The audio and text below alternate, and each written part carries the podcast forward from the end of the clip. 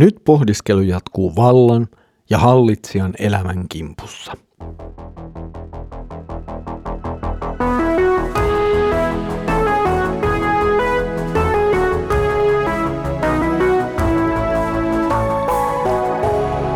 Kirjoitusten pauloissa. Tervetuloa taas mukaan Kirjoitusten pauloissa Raamattu podcastin ääreen. Minä olen Mikko ja jälleen kerran edessämme on päivän annos elämän ja maailman pohdiskelua yhdessä saarnaajan kanssa. Edellisellä kerralla Salomo pohdiskeli vihsaan ja tyhmän puhetta. Tänään teema nyt vaihtuu toisenlaiseksi ja saarnaaja pohtii suhtautumista kuninkaaseen ja hänen elämäänsä. Luemme saarnaajan kirjan 10. luvun jakeet 16-20. Voi sinua maa, jonka kuningas on poikanen ja jonka ruhtinaat mässäilevät aamusta alkaen. Onnellinen sinä, maa, jonka kuningas on jalosukuinen ja jonka ruhtinaat viettävät pitonsa oikeaan aikaan, arvokkaasti, eivät juopotellen. Laiskojen asuin sijassa katot painuvat, missä kädet riippuvat velttoina, siellä sataa sisään. Pidot järjestetään ihmisten huviksi ja viini ilahduttaa mielen, ja rahallahan kaiken saa. Älä edes ajatuksessasi kiroile kuningasta, äläkä makukammiossasikaan rikasta. Taivaan lintu voi viedä puheesi, siivikäs saattaa sanasi ilmi.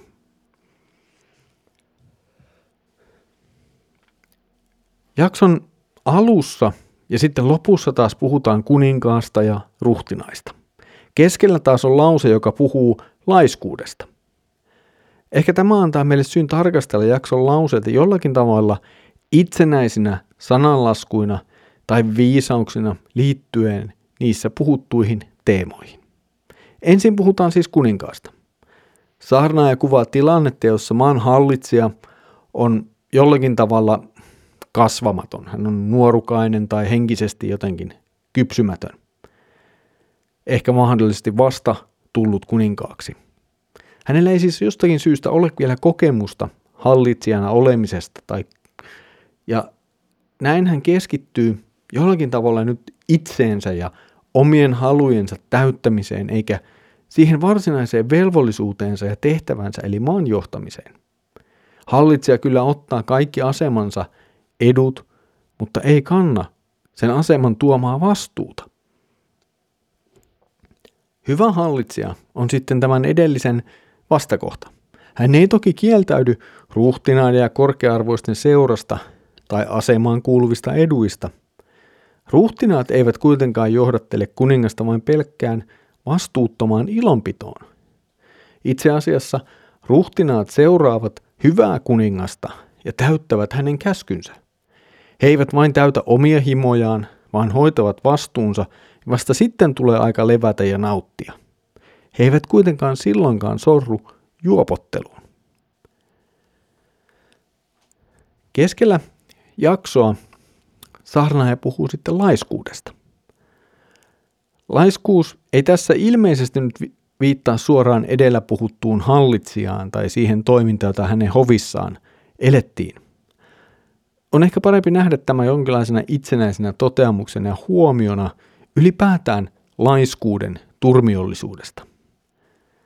Raamattu noin yleisestikin pitää laiskuutta huonona asiana, siis syntinä itse asiassa.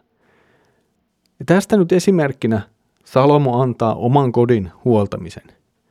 Jos taloa ei huolla, se rapistuu. Ja tällainen on merkki laiskuudesta ja sen lopputulos on huono. Laiskuuden käsittelyn jälkeen palataan sitten jälleen pitopöytään.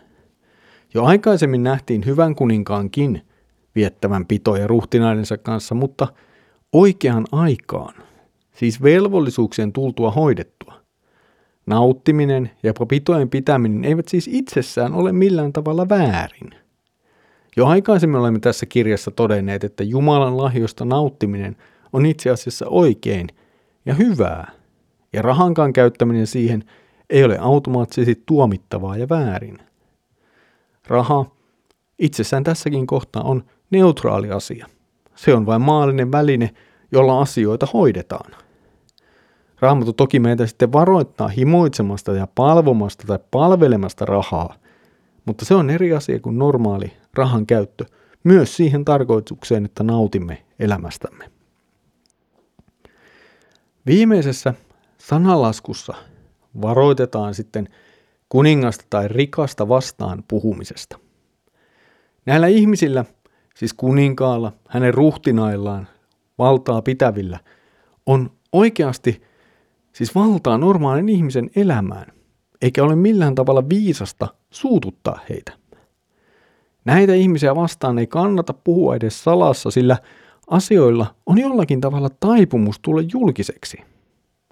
Näissä tilanteissa normaali ihminen jää kovin pieneksi ja hän jää kovin voimattomaksi vallan ja sitä hallitsevien ihmisten kanssa.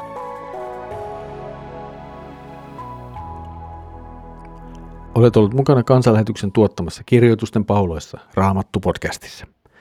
Saarnaaja on pohtunut erinäisissä sanalaskuissa sekä hallitsijaan liittyviä asioita että laiskuutta.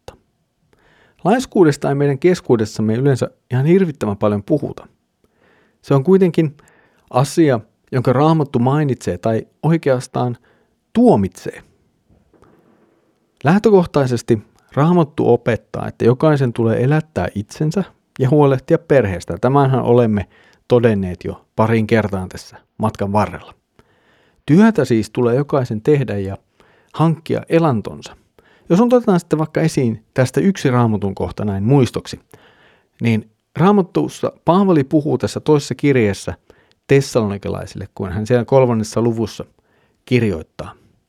Kun olimme luonanne, me määräsimme, että jos joku ei suostu tekemään työtä, hänen ei pidä myöskään syödä.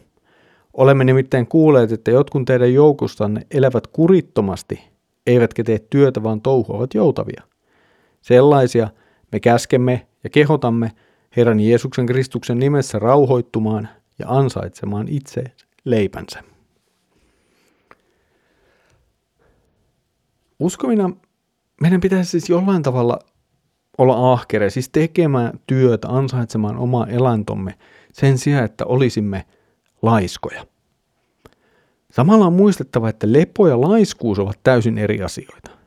Laiskuutta voi olla myös toimeliaisuus turhien ja vastuuttomien asioiden parissa.